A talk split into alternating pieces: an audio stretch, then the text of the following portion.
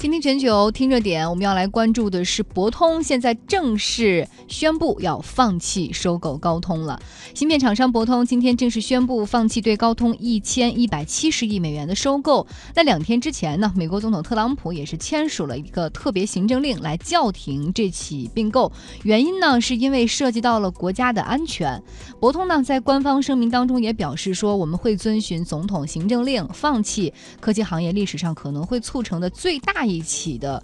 并购，同时呢，博通方面也表示说，未来他们会把总部从新加坡迁回到美国。嗯，到时候是不是还是会再考虑再收购这个高通啊？呃，不过这总统发出了这个行政命令叫停之后，如果这个时候呃博通要是还想继续收购的话，其实会非常麻烦，他可能需要打官司哈，然后希望这个美国的法院去驳回总统的这个决定。嗯，这个难度很高，所以说目前博通是暂时呃正式放弃了。我们再给大家来回顾一下这场。并购的大戏哈，摆明了就是恶意收购。去年十一月六号的时候，当时博通提出要收购高通，然后呢？当然，高通肯定是不愿意嘛，因为他们的管理层还是希望能够自己做主。虽然高通的这样大的公司，他们的股权都是比较分散的，而股东们更加希望说，只要谁能帮我抬高股价哈，然后我们能赚钱，其实就好。这个时候呢，博通想的办法就是说，我给你一个报价，然后我会让你们的一些股东去通过投票来推动这个决定，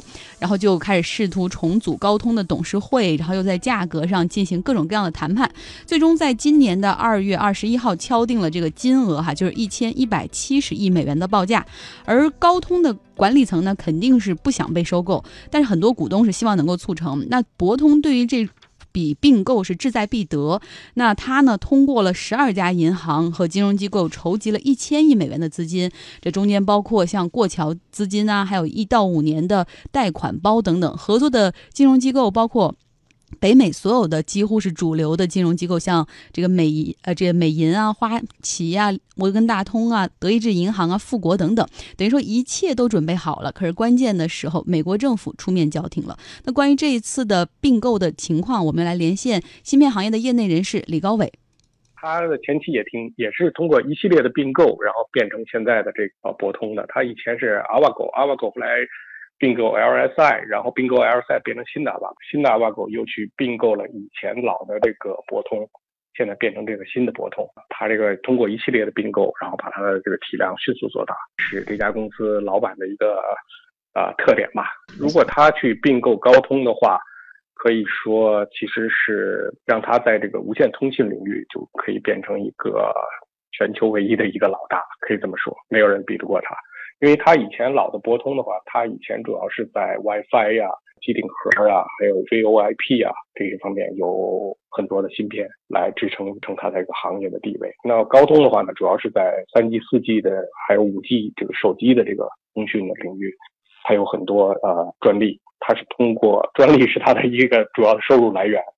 所以说，如果博通把高通并购了以后，那么在整个的近程和远程的这个无线领域呢，它就独一无二的全全球老大。英特尔什么这些都肯定没有办法再跟它比了，就手机端。对对对，那肯定是没有比的，因为现在像苹果手机的话，它现在用高通的这个四 G 芯片，然后呢，它也用一部分英特尔的芯片。其实前一段时间那个高通跟苹果之间也在打官司，就为了这个专利的事情。那么苹果从苹果的角度讲，它现在也是想想摆脱这个对高通的依赖。现在就转那个英特尔的这基带处理器，可是这种东西啊，技术门槛就是有技术门槛。虽然英特尔是处理器方面的一个老大，但是它在这个手机的这个四 G 的这个技术上，它跟高通比还是有差距的。就是我们可以理解为一个手机，它可能有多个芯片哈，有一个可能是这种处理器，就你手机跑的速度的快慢、运算的快慢；另外一个就是接收运营商的信号的那个芯片，其实就是高通和博通做的是吧？啊，对，是高通做的。它是有一个叫基带处理器，一个叫 AP，就是呃 application 的 processor 应用处理器。苹果是呃把这两个处理器是分开的，其他的安卓手机的话呢，一般这两个处理器是合在合在一个芯片里面的。苹果现在有一部分手机。使用的基带处理器那部分呢，它采用的是那个英特尔的产品，但是它也有一部分采用的是高通的产品。从网评上来讲的话，很多用户都反映说是英特尔处理器的那个接收的灵敏度啊，还有效果啊，比高通的还是要差一些。在四 G 情况下，网络的速度也比高通的要差一些。就如果博通它要收这个高通，就属于蛇吞象嘛。当然现在也是被叫停了，但是这个行业就是好像喜欢并购，是吗？对，这个行业确实是喜欢并购，因为并购的以后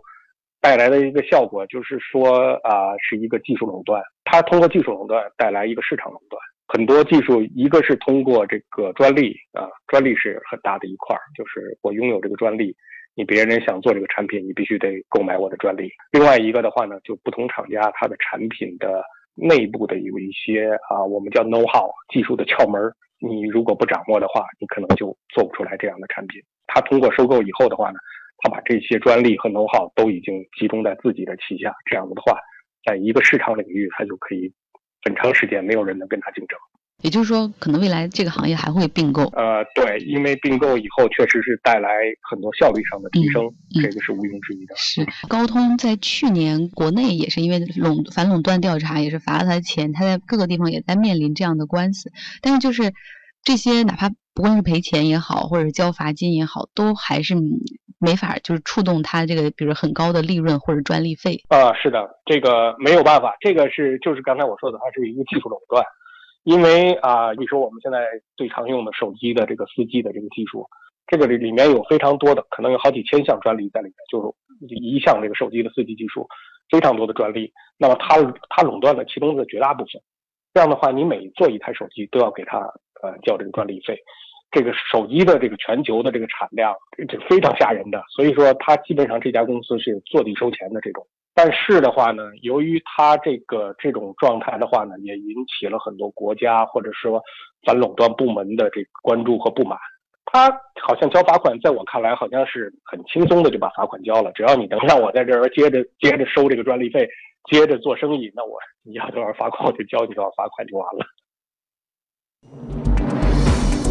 好，非常感谢李高伟给我们带来的介绍哈，给大家总结一下，也就是说，博通这家公司它现在的市场体量呢，其实是比高通略大一点儿，但是完全是通过并购来一步一步去壮大它自己的版图的。那目前呢，这个博通从市场份额来看，它是一千零四十二亿美元，而高通是九百三十三亿美元。但是高通啊，它在这个四 G 领域掌握着很多很多的专利哈，然后这个只要大家做手机，你要用这些专利的话，都要给它交这个专利费。高通这些年其实利润是非常之不愁的。那么，其实现在这个交易被叫停之后，最开心的肯定就是高通的管理层嘛，然后不开心的肯定就是博通那边喽。那开心的还有谁呢？就是英特尔，因为说如果。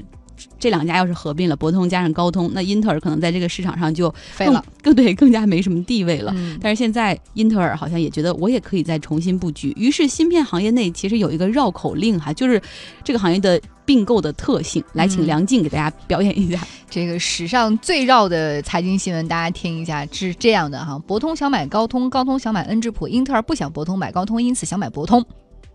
你听明白了吗？继续啊啊啊！现在呢，特朗普这个禁止我，因为我开始说你要给大家解释一下，继继续啊，这绕口令还没完呢啊！现在特朗普介入禁止博通买高通，问题来了，英特尔是否会继续买博通？高通是否会继续买恩智浦？对我们这个表演砸了，但是给大家解释一下哈，这个首先呢，这个高通那个时候为什么要买恩智浦？也就是这个行业的差不多老四老五的位置。嗯，那个时候因为博通想买高通，然后呢，他这个高通呢希望能够提。高这个报价，就是说我们不只是要值一千一百七十亿美元，我们要值更多，所以他这时候需要再并购一家。你这样说吧，行业一二三四，来吧，老大，这这不好说，因为我们不知道它具体的排名不好确定嘛。然后这个高通那个时候希望并一下这个恩智浦，然后能够提高自己的报价，其实也就是拖延这个博通的并购时间。而英特尔他肯定不希望哈这个行业的这个高通和博通去合并，所以。英特尔就来了一场大戏，就是螳螂捕蝉，黄雀在后啊！你博通现在要收高通是吗？那我对博通，我对你也发起恶意的并购。那现在特朗普是叫停了这个并购，那问题就来了。其实可能就是这样，这个英特尔也不会去买博通，而高通也不会去买恩智浦，一切都是因为博通要收购高通。大家听懂了吗？上身啊！对。在商业领域还是需要演演戏的，因为演演戏它会造成这个市场一定的变化哈，而且你看有很多的变数也会随之而来。像刚刚这个行业里，就我觉得还是也能分第一梯队、第二梯队的吧。反正第一梯队打的这个不可开交，然后你第一梯队打的时候就要借助第二梯队的某些势力来增加自己的那个话语权，有点绕。反正，那我们接下来把目光转向，为什么美国政府会叫停这种并购呢？首先呢，一个原因是博通的总部。之前是在新加坡的，它建立之初呢，依据的是新加坡的法律，但是它在扩张、在并购的过程当中呢，不论是用的钱还是资产，基本上都是在美国占到大多数。另外呢，彭博社方面给出的原因就是说，从二零一四年以来呢，高通就在美国游说支出，它是一个大户，它比苹果和沃尔玛花在游说上的钱还多。换句话说，它跟政府的很多人里面关系比较好，很好。对，那我们来看看到底有多少哈？去年。这个高通的游说上花了八百三十万美元，博通呢才花了八点五万。嗯，希望大家能够听懂哈这一场并购大戏。但是如果成了的，它是科技行业最大的，可是现在没成。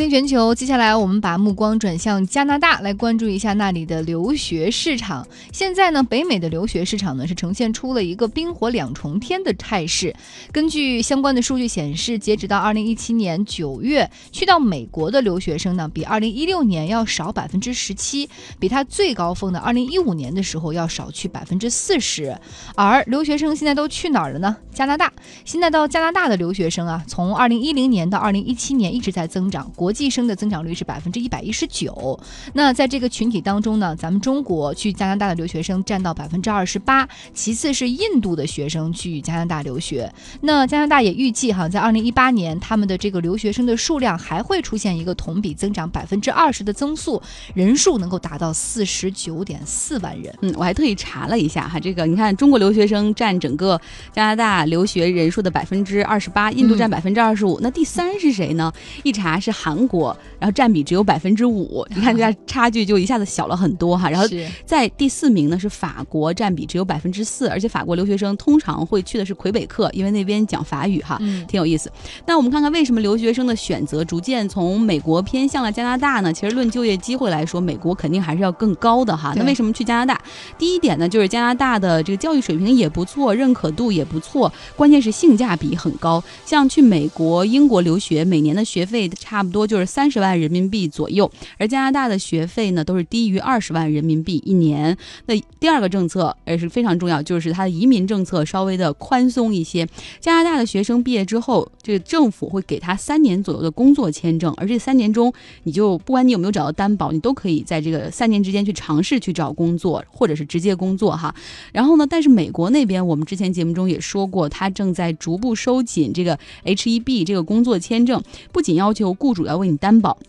同时要求现在这个你要申请人，你不是年收入两万美元、三万美元，你都可以申请，必须要达到年收入九万美元以上。大家都知道，美国一个中产。号称一个中产家庭的年收入可能才五万美元哈，那要要求这一个人一年要赚九万美元，说明是高薪职位。对，没错，工作应该是比较高精尖端的那种行业了。然后另外还是要抽签儿，然后百分之三十的一个概率才能够抽到你。更重要的是呢，美国移民局前不久刚刚在他的官方网站上把他的使命宣言中删掉了几个字，就是说美国不再是移民国家了。原来是写着美国是移民国家，把这个移民国家给删掉了，而且整体的政策都。追随着本届政府，也就是特朗普所提出的这个 American First, High American, Buy American，就是美国优先，买美国制造，雇美国人。所以说，从另外一个角度来讲，如果这个时候你继续去到美国留学的话，融入当地社会也会越来越难。那我们再来看另外一个原因哈，留学生去往加拿大，他们会主要的选择两大城市，多伦多和温哥华。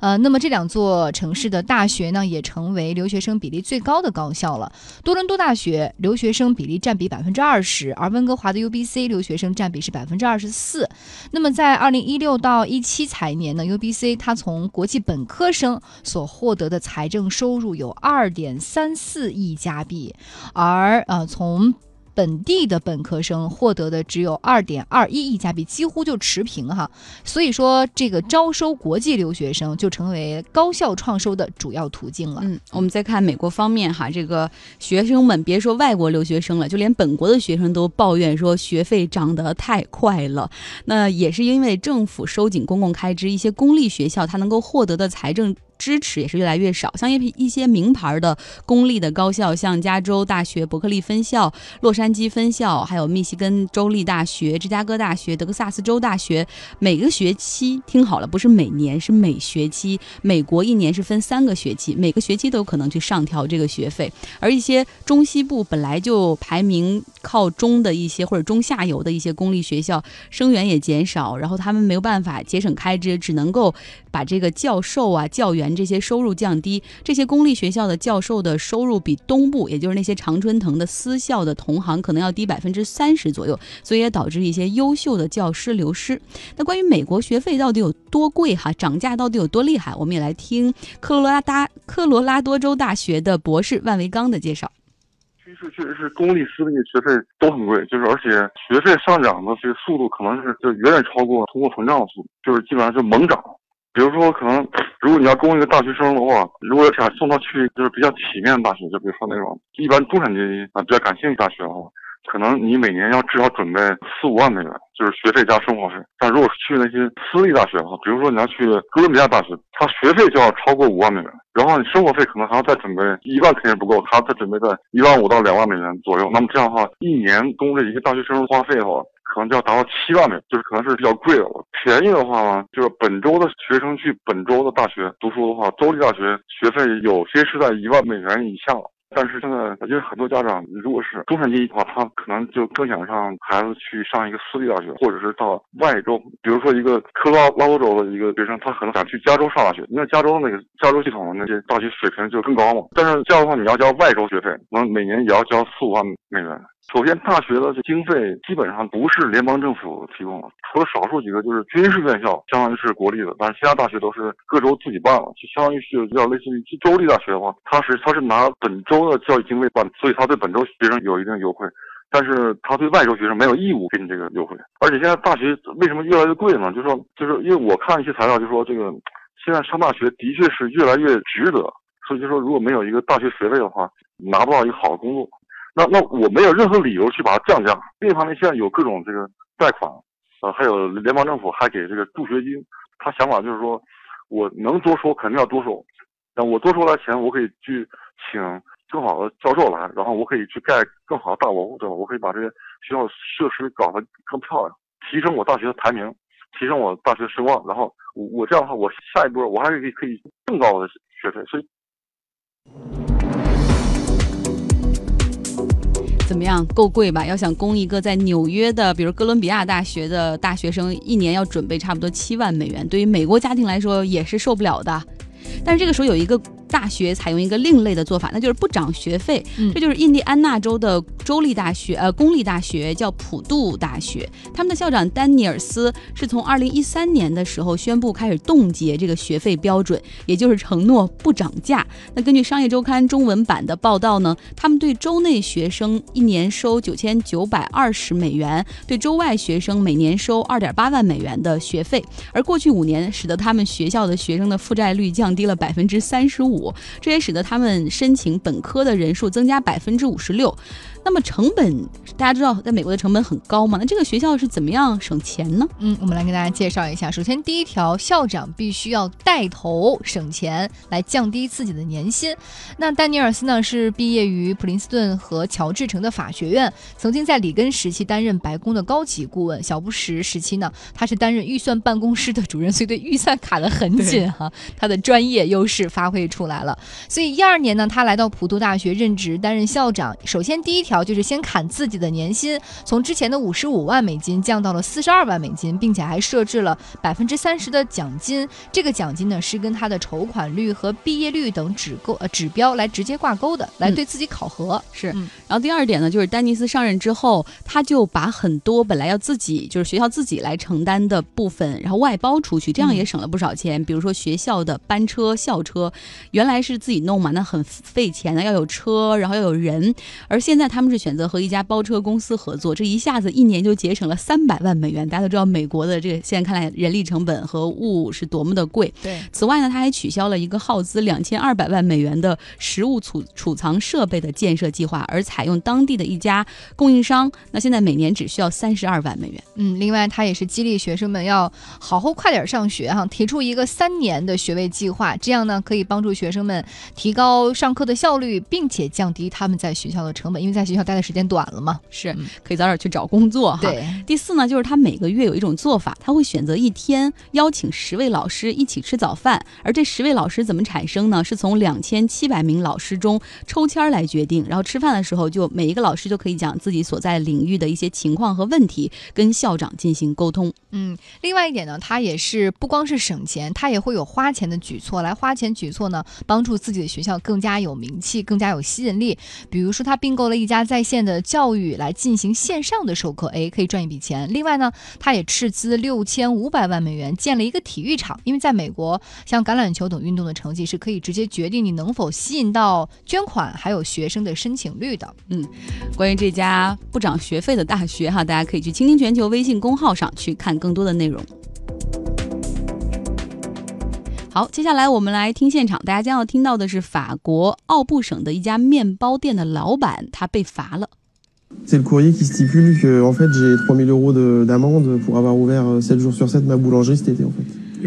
他很委屈啊，他说我自己努力的赚钱，然后自己的养家，然后没想到这件成了犯法的事情，罚了三千欧元，这对于我来说是很大一笔钱，几乎吃掉了我所有的利润。嗯，他犯了什么法呢？必须得来说说法国的1994年和2000年的两项法律，就是面包店和餐厅每周必须歇业一天。听到这一句，我都不知道该说什么了。然后来说这个瓦维尔，它的面包店哈，在两千多人的小镇上，这儿有奥特森森林湖泊，夏季呢是法国人度假地之一，每年会有成千上万的游客来这儿玩儿。所以为了有充足的新鲜面包来供应，是当地允许每周可以开业七天的，就面包店可以开七天。那这种豁免权呢，需要每年去更新并且申请的。啊，就是你每年要去跟政府再去报备一下。我今我想每天每周都干活儿。对，我不怕累，我想每天都营业哈，不行。但是像这个我们这个事件的主角瓦维尔，他就在没有拿到这个。